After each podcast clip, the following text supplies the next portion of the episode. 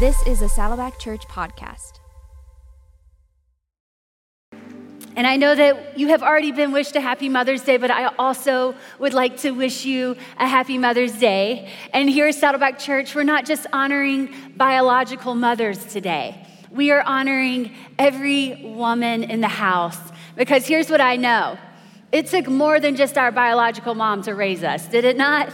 It took all kinds of women investing in our lives. We needed the neighborhood mom and the carpool mom and our best friend's mom telling us that was not okay. And we needed our aunts investing in us. We needed spiritual mothers who invested in us. And so we just want to honor every woman because God has given you a special gift, a special anointing to nurture and to invest. And, and it cannot be overstated the significance of your influence as you shape someone's mind and shape someone's character. So we thank you today. We honor you in this house today. Let's just honor the women one more time in this house.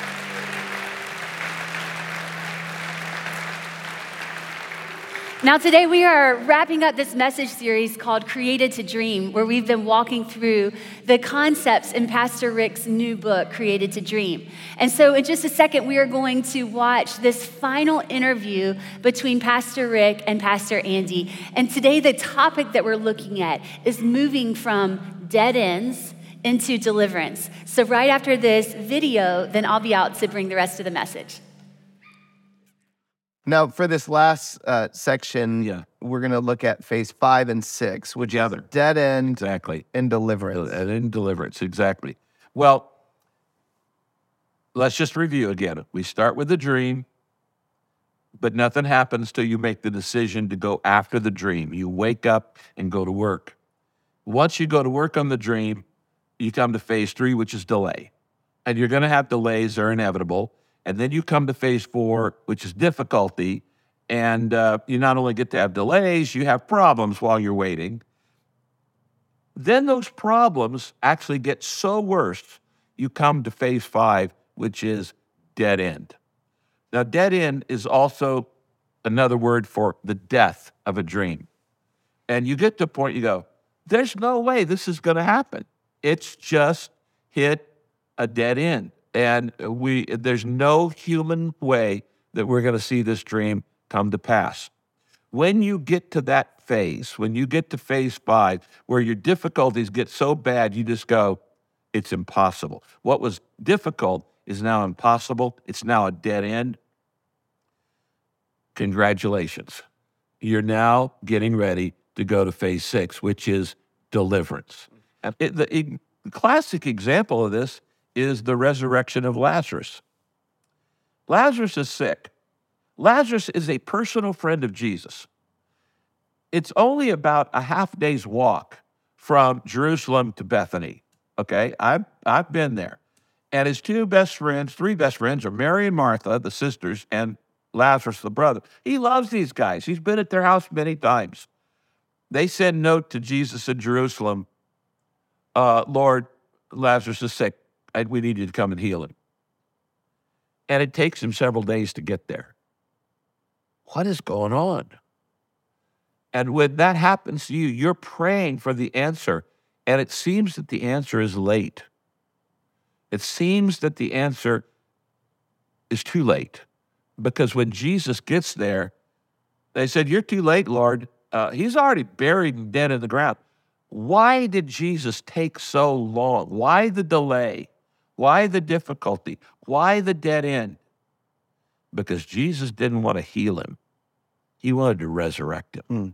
He had a bigger miracle in mind.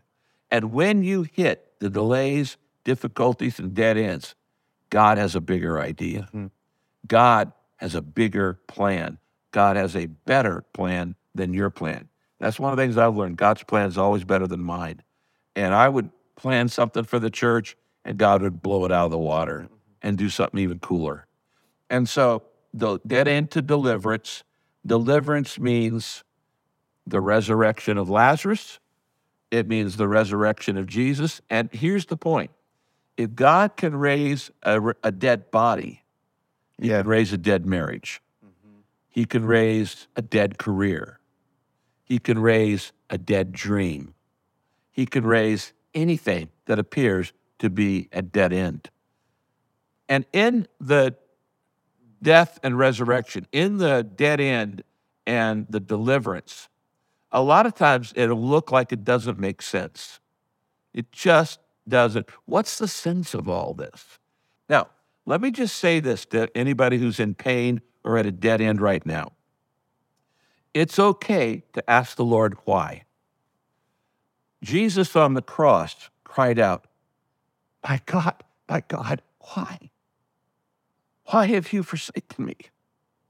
If it's okay for the Son of God to ask why, it's okay for me to ask why. But I see so much suffering in the world. What people need in grief is the comfort of God. They need um, the presence of God. Even though I walk through the valley of the shadow of death, I will fear no evil, for you are with me. It doesn't say, for you have answered all my questions, for you have explained all the things, you explained all the delays, you explained all the difficulties, you explained all the dead ends. No, no, you're just with me. Mm-hmm. And it is the presence of God that has sustained me in walking with the Lord for over 60 years. And that's what I want you to do. throw yourself on. Don't ask why, ask what. Mhm. What do you want me to learn? And then throw yourself into the arms of a loving Father who understands your pain. And the Bible says he grieves with you, he weeps with you, he suffers with you. When you go through the difficulty, he's grieving. You know, the thing I like about Jesus is that uh, at Lazarus, at the dead end there, he walks up the tomb. It says, the shortest verse of the Bible, John 11, 35, Jesus wept. It's my favorite verse now. Jesus wept. He knew he was going to raise him. He still weeps. Well, on behalf of our church, thank you. Thank you for living this message.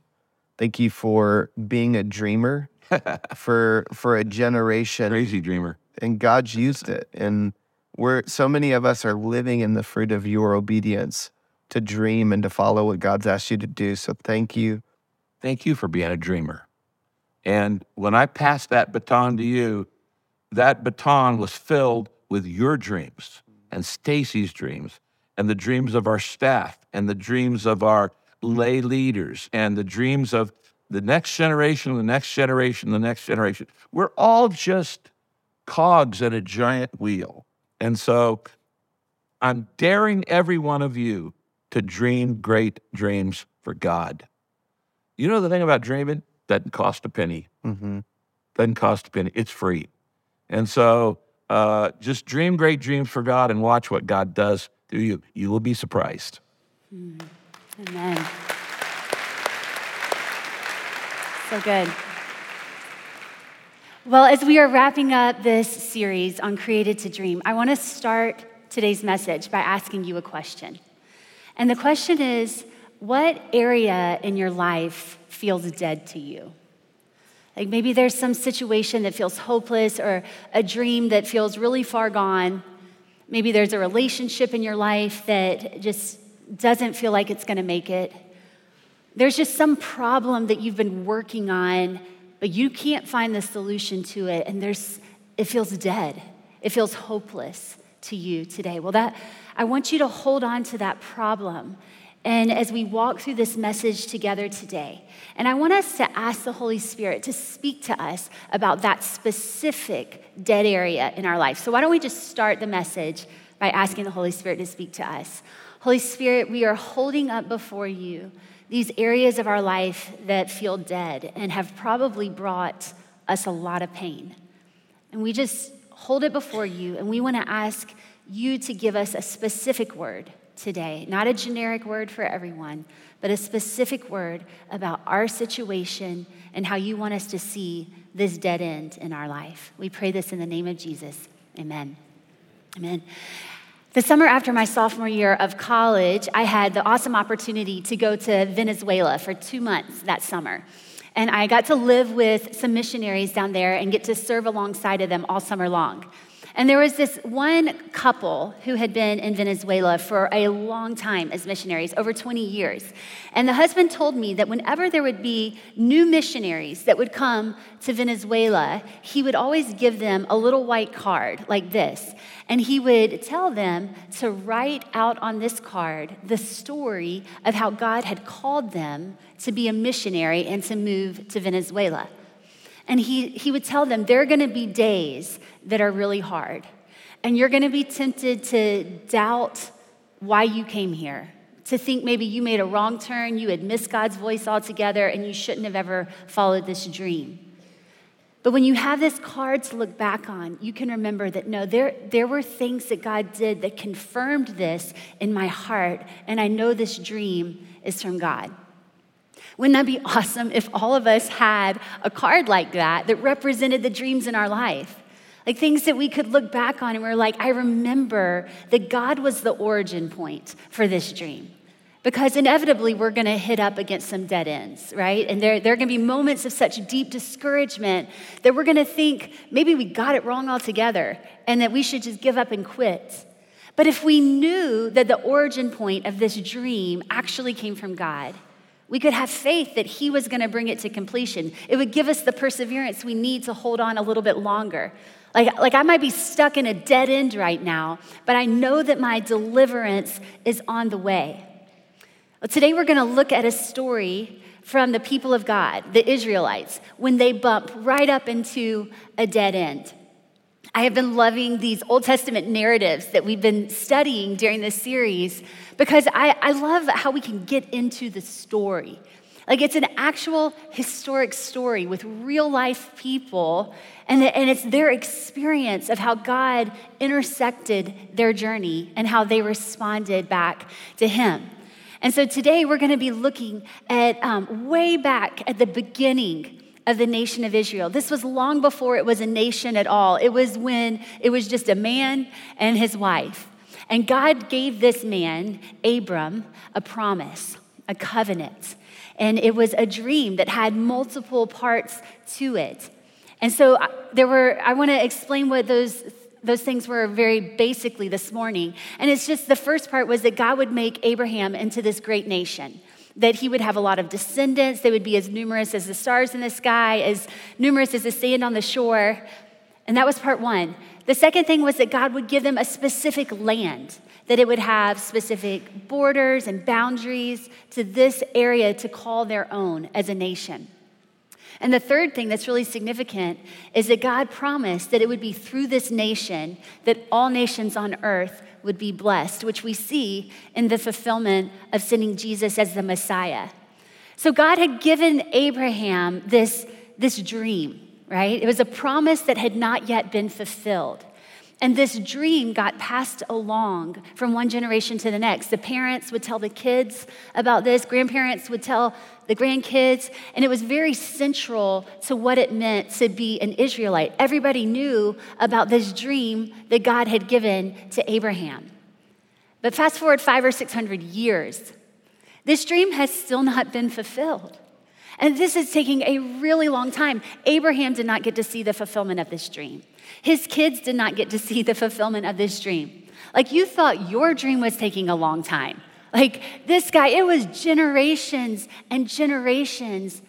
And they, they had grown into a, a large people group. So they had their generations had multiplied, but they still did not have land to call their own. They didn't even have freedom. They were stuck being oppressed as slaves in the land of Egypt. And so, if you work your way through the phases of this dream that, that we've been talking about over the last few weeks, God had clearly given them a dream. They believed him for it, but then there's this really long delay with all kinds of difficulties along the way. And today we're going to look at how they literally hit up against a dead end. So, we're going to pick up the story in Exodus chapter 14. And it, it finally feels like God is on the move. Like these people had been stuck in slavery for over 400 years. And don't you know that they were tempted to give up on the dream? Don't you know that they were tempted to think God must have forgotten about them?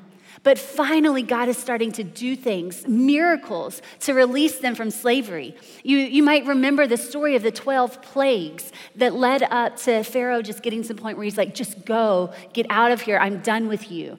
And, so they're like, okay. And they're, they're so excited, and, and something is awakening inside of them. They're like, this is our moment. Like, God is making us into a great nation, and He's gonna give us land to call our own. And they're marching out of Egypt with their newfound freedom. And God gives them a specific instruction to go and camp by the Red Sea. I want you to see this in Exodus 14, chapter or verse 1. It says, Then the Lord said to Moses, Tell the Israelites to turn back and encamp near Pi Hahiroth between Migdol and the sea. They are to encamp by the sea directly opposite Baal Zephon. Now, the reason that I wanted you to read that verse is because I wanted you to see that they are camped there in that specific location in direct obedience to God's instructions. They're there by the Red Sea, but basically, God had led them directly into a dead end. Like they're cornered. They've got this impassable sea in front of them. And then coming up from the rear is Pharaoh's army. Because no sooner had Pharaoh told them to get out of his presence than he's like, oh my gosh, what have I done? There goes my entire workforce. Go get them back. And so he sends his whole army after them to pursue them. And, and so the Israelites, they, they, they hear Pharaoh's army coming and they, they have nowhere to go. They can't go forward, they can't go backwards, they are stuck. And so I think that the first very clear thing that we can pull out of this passage is that just because you're at a dead end, it doesn't mean that you took a wrong turn. A dead end does not necessarily mean that you took a wrong turn. You could have taken a wrong turn. And it could have ended up that you were there because you made a bad choice in your marriage, or you made a bad choice with your money, or, or you're paying stupid tax on some area of your life, because we have all done that. So that could be the reason why you're at a dead end. But it could also be that God has led you to that place, that specific place, because He is about to do something so great. And that's exactly why the Israelites are in this spot. Now, I want us to recognize or, or, to note how the Israelites respond to this dead end that God brings them to. And I want you to see in their response if you might see some remnants of your own response to a dead end. In verse 10, it says, As Pharaoh approached, the Israelites looked up, and there were the Egyptians marching after them. Now, before we go any further, let's really put ourselves in this story, okay? Just imagine this scene. There are so many people on the, on the shores of the Red Sea. They're standing there and they are stuck. And here comes Pharaoh's army, and they can see the dust being churned up. They can hear the horses and the chariots are coming. And how would you feel if you were one of those Israelites standing there? Well, it says in the passage that they were terrified, as I'm sure all of us would have been. And they cried out to the Lord which is, an, which is a great response. Man, when we hit up against these moments of fear and, and that we're terrified, the best thing we could do in that moment is to cry out to the Lord. But then look how they turn. They like get real spicy real quick because they say to Moses, Was it because there were no graves in Egypt that you brought us to the desert to die? What have you done to us by bringing us out of Egypt? Didn't we just say to you in Egypt, leave us alone, let us serve the Egyptians? It would have been better for us to serve the Egyptians than to die in the desert. Like 30 minutes ago, they had Moses on their shoulders carrying him around like he was the champion. Like, you freed us from slavery. And then now they're like turning on their boy. So they cry out to the Lord, but then they, they really turn on Moses because they're like, I don't know if it's God's fault or your fault that we're about to die, but you're the one that's right in front of us and we need to blame somebody, right? Like, don't we all do that? Like, when something goes wrong, we are looking for someone to be able to take the fall, and Moses was their guy. But isn't it interesting how completely hopeless and fatalistic they are? Like, they see no other option besides we're going to die.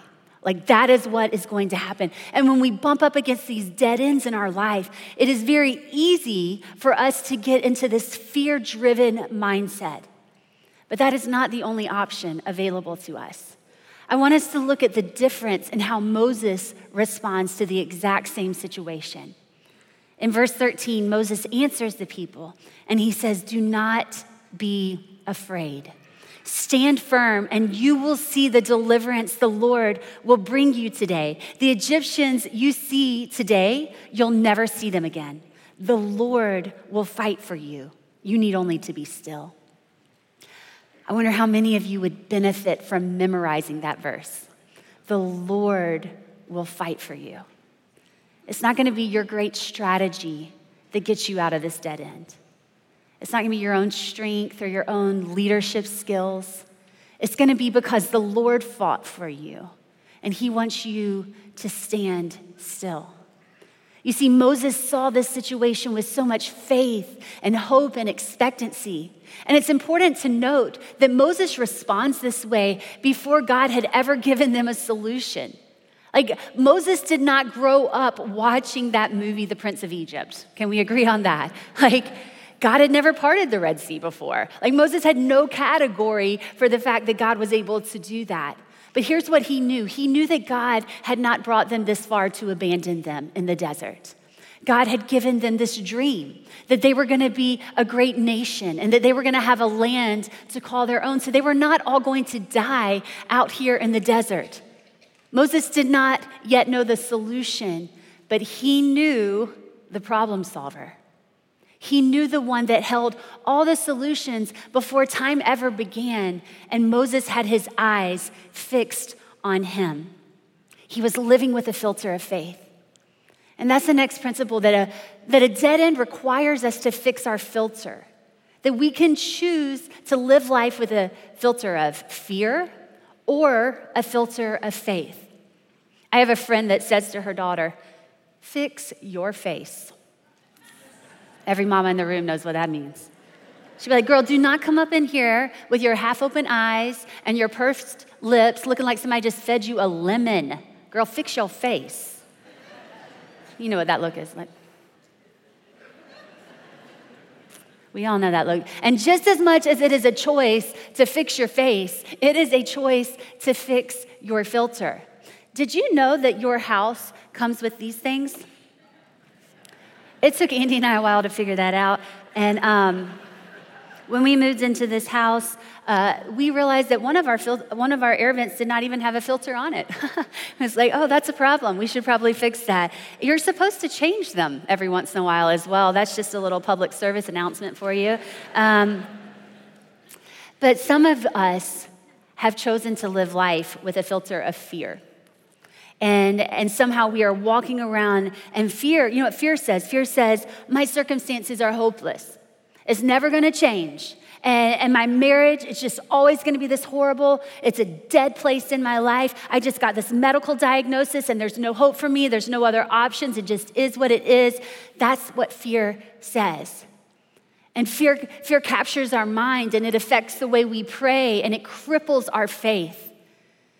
And some of us have installed a filter of fear right on all the air vents in our home. And it is just pumping out fear into our household. And everything that comes at us is filtered through fear. And everything that comes out of us is filtered through fear.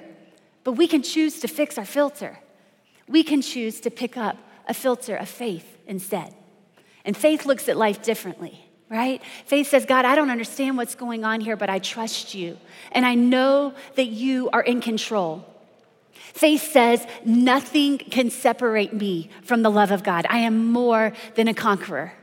Faith says, the same power that raised Jesus from the dead lives in me. Faith says that many are the afflictions of the righteous, but the Lord will deliver him from them all. Faith says that I know that these light and momentary troubles that I am stuck in right now are achieving for me an eternal glory that will far outweigh them all. So I can have faith that even in this moment that he is with me and his power is made strength in my weakness. His grace is sufficient for me, so I can say with Job that though he slay me, yet will I trust him. Faith says that my God will supply all of my needs according to his riches in glory. So my back may be up against the Red Sea right now, but I serve a God who can turn seas into highways. That is what faith says. You guys, fear is contagious, but so is faith.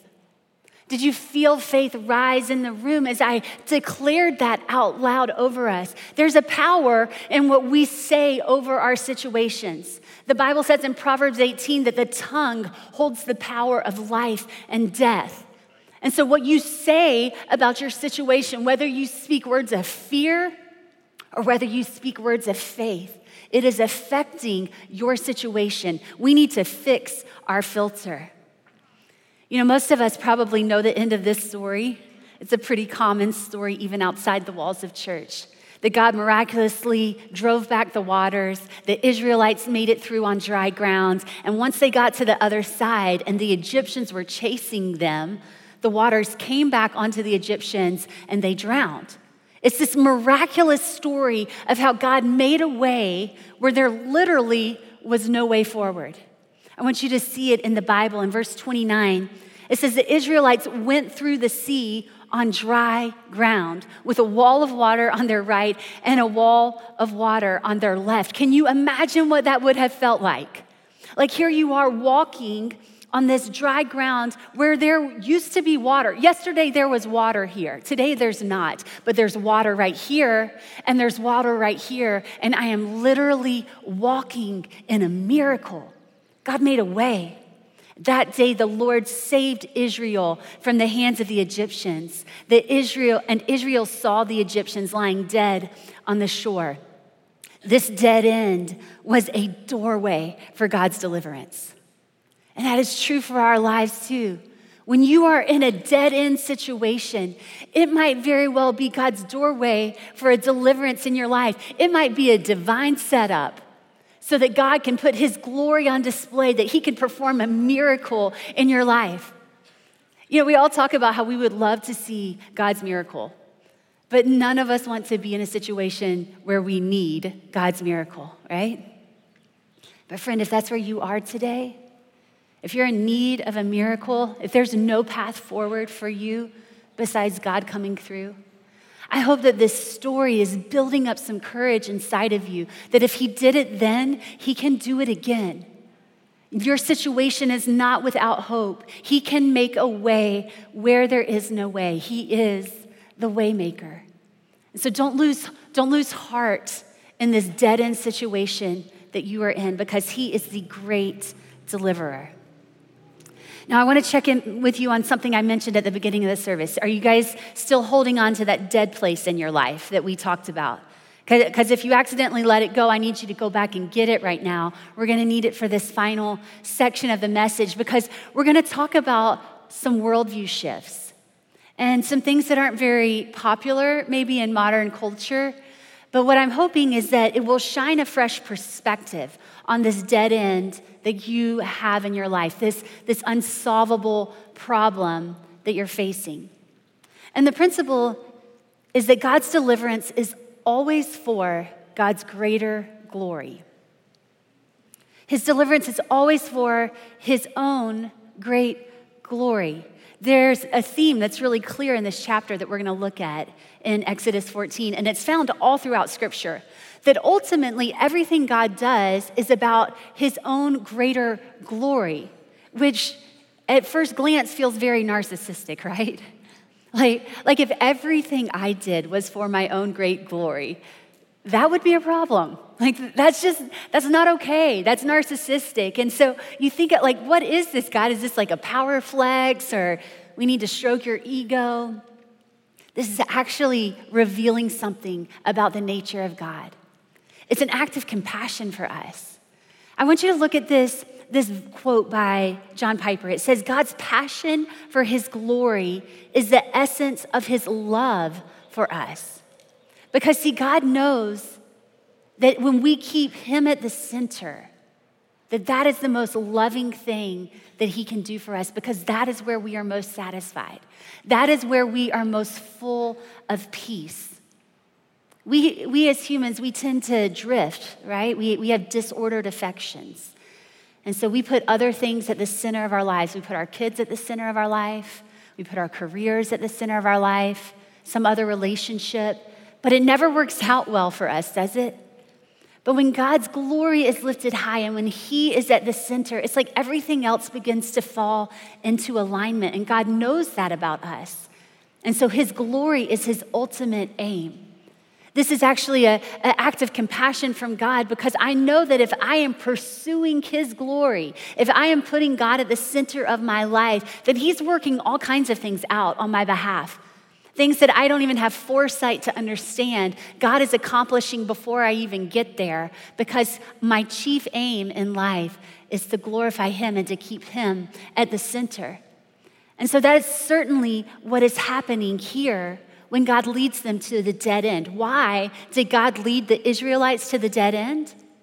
Well, it was ultimately for His glory. I want us to look at three verses real quick in this chapter, back to back. It says, God says in verse 4, I will harden Pharaoh's heart and he will pursue them. But I will gain glory for myself. Underline that phrase. I will gain glory for myself through Pharaoh and all his army, and the Egyptians will know that I'm the Lord.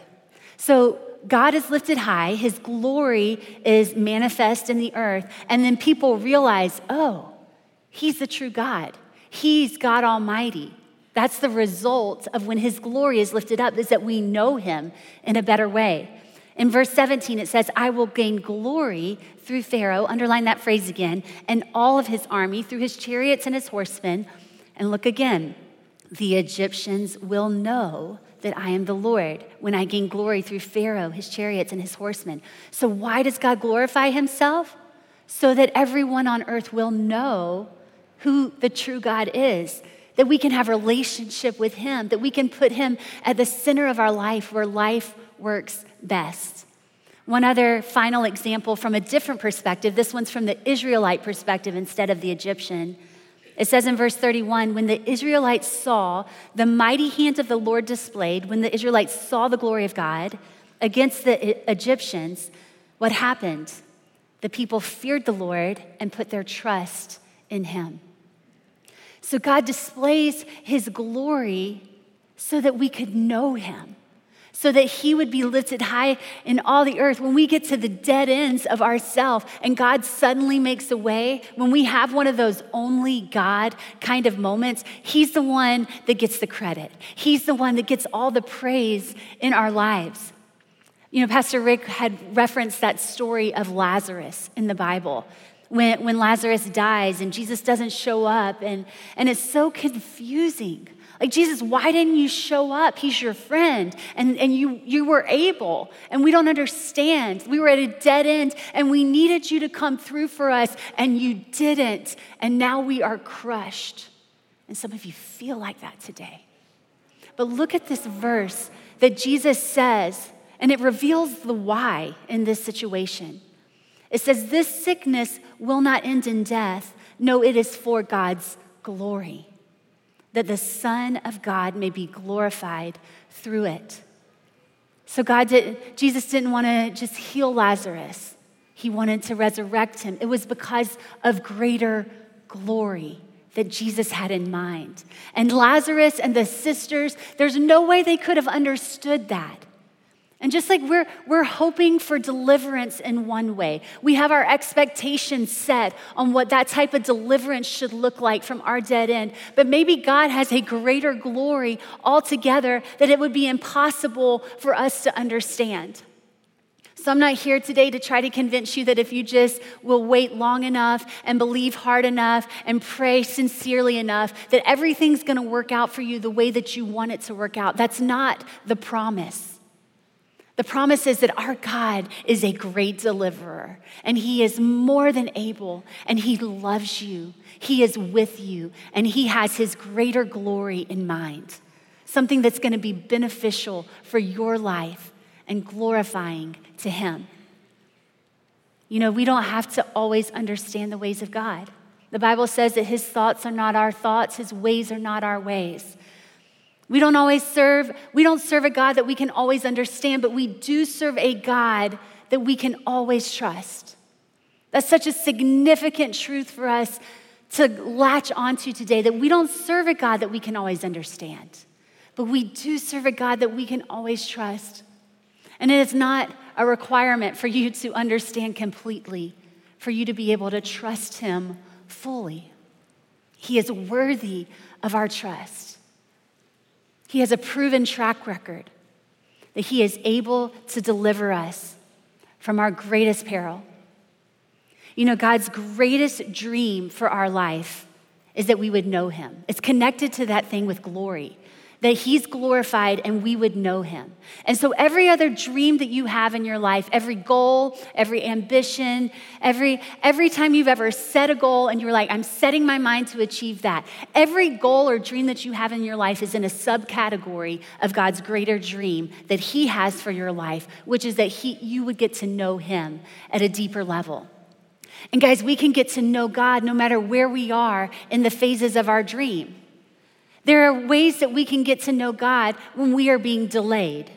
There are things that God wants to teach us going through difficulties. There are things that God can teach us when we bump up against the dead end, ways that insights that we will gain. I would go so far as to say that there are things about God that you could not know unless you go through all of these different phases. And so your goal is not unimportant to God, but there is a bigger goal at stake that you would know Him. And I, I, know what it feels like to bump up against a dead end and for things to not go the way that you were hoping they would go. A few years ago, Andy and I were going through um, a really challenging time personally. And I, I don't want to get into all the details of it because it's so personal, but I'll just say that it was deeply affecting everyone in our family. And it was really painful. And it felt like such a dead end. And we had tried every solution we could think of. We had looked at all the options, and they all felt bad. And I just remember morning after morning being in my bedroom, in my chair, where I would have my time alone with God. And my heart would be so heavy. And I would get out of that chair and I would lay face down on the ground, and my tears would soak the carpet. And I would just cry out to God, and I would say, God, there's nothing else I can do here. We are at a dead end, and we need your breakthrough. And guys, let me tell you that there is an intimacy that you experience with God in a moment like that. When, there's, when you have exhausted all of your options and He is your only hope, you get to know the love and the comfort and the presence of God that is with you in that moment as you cling on to hope and you beat on his chest and you seek his face. So, wherever you are in this dream cycle today, know that the chief goal is not the deliverance that you're hoping for, that you're expecting, that you're praying for. The chief goal is that you would know God right there. You know, this this whole journey of dead ends to deliverance. This is the story of the whole gospel. That we get to the dead end of ourself and we realize that, that there's nothing we can do in and of ourselves to live the kind of life that God wants us to live. We can't save ourselves, no matter how good we are, no matter how much good we do. We could never be good enough to earn the favor of a holy God. When we get into the dead end of ourselves and we're willing to humbly acknowledge that, and you are on the brink of the greatest deliverance. Because God is the greatest problem solver. And we have this problem of sin and he came in with the solution, and it's the most miraculous kind of deliverance. The most miraculous kind of de- deliverance is not that God would help you publish that book, or that God would give you the medical diagnosis that you're hoping for, or that God would help you launch that business. Those things are great when they happen, but the greatest form of deliverance that is available to all mankind is that God could take a broken, sinful human soul that is all of us. And He could give us new life in Christ. That he, that he made him who knew no sin to become sin on our behalf so that we could become the righteousness of God. It's the great exchange. It's his righteousness for our sin and our sin for his righteousness. It's through the death of Jesus on the cross and the resurrection from the dead that we go from dead ends to deliverance. It's resurrection, bo- resurrection power in your own body. There's no greater deliverance. You were dead in your transgressions, and then the Holy Spirit swooped in and made you alive in Christ. So, whatever kind of deliverance you're seeking today, there is no greater deliverance than to come into this place dead in your transgressions and walk out alive in Jesus Christ with the hope of all of eternity.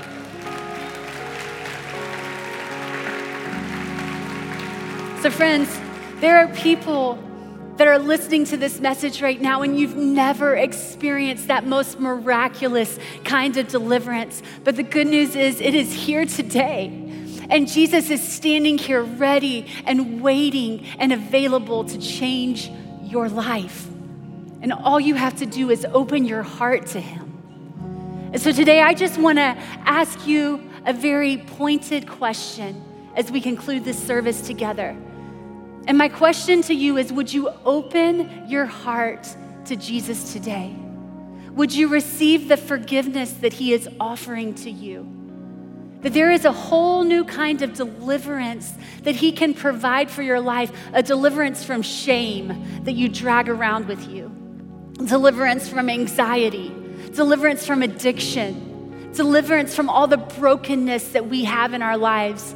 Most importantly, deliverance from sin, that we can experience the forgiveness of God. Would you open your heart to Jesus today to receive Him as your Savior? I want us to pray together. And so if you will bow your head, and if God is doing that work in your heart, you know it right now. You can feel Him stirring that up inside of you. And I just, I'm going to say a prayer. I want you to pray it in the quietness of your own heart. To say, God, I need you. I'm at the dead end of myself. I acknowledge that I can never be good enough or do enough good to save myself. So I ask you, Jesus, to forgive my sins. I surrender my life to your control. Thank you for saving me and giving me new life in you. Now, with all of our heads still bowed, I just want to ask if, if God was doing that in your heart, if you just made that decision to welcome Jesus into your life, I'd love to invite you to acknowledge it. And so, in just a second, with every head still bowed, I'm going to ask you when I count to three just to raise your hand.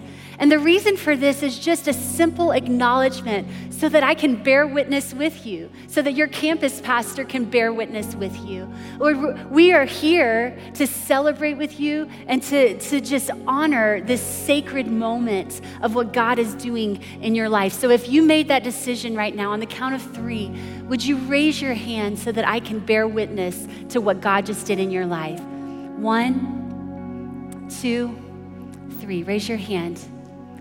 I see you. I see you. We celebrate you at every campus. Let's celebrate together. New life in Jesus. New life in Jesus. There is no greater deliverance, no matter what goal you were pursuing. There, you just accomplished the best one.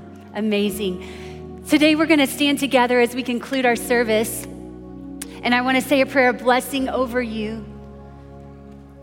And I believe that there are things that God is working out in our hearts right now. There is a, there's deliverance that He wants us to believe Him for in this moment. That you've hit up against some dead places in your life, and God is saying, I want to give you eyes of faith, a filter of faith to see your life with. So, Holy Spirit, I pray right now that you would minister to every heart in the room. We hold up these dead places in our life before you. And we ask you to breathe life into them. We ask you to put flesh back on these dry bones. We ask you to give us eyes of faith to see an even greater glory, a greater kind of deliverance than we could have ever expected.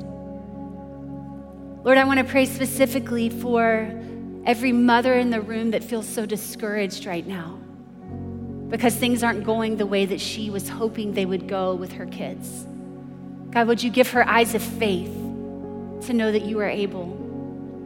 Lord, I pray for every student who feels lost and wandering in their journey right now. God, would you give them guidance? Would you give them eyes to see how great you are and how the very best thing they could do with their life is to put you at the center? Lord, I pray for every middle-aged man in this room who maybe maybe is feeling like they built their life and they're not too happy with the way life is going. And maybe there's even that, that struggle inside of them, that temptation to just want to walk away from it all. God, would you speak faith into that man in this moment right now? Give them eyes to see the goodness of you all around him, that you are doing a good work in his heart right now. There's greater glory at stake in all of our dead situations. And so we ask you, Holy Spirit, give us faith to believe you for even greater glory. In Jesus' name, amen. Thank you for listening to this weekend message from Saddleback Church. If you like this, please consider leaving a rating or review for this podcast. The Saddleback Church Weekend Message Podcast is a part of the Saddleback family of podcasts. Visit saddleback.com slash podcasts or search for Saddleback Church in your favorite podcasting app to see more great podcasts from Saddleback.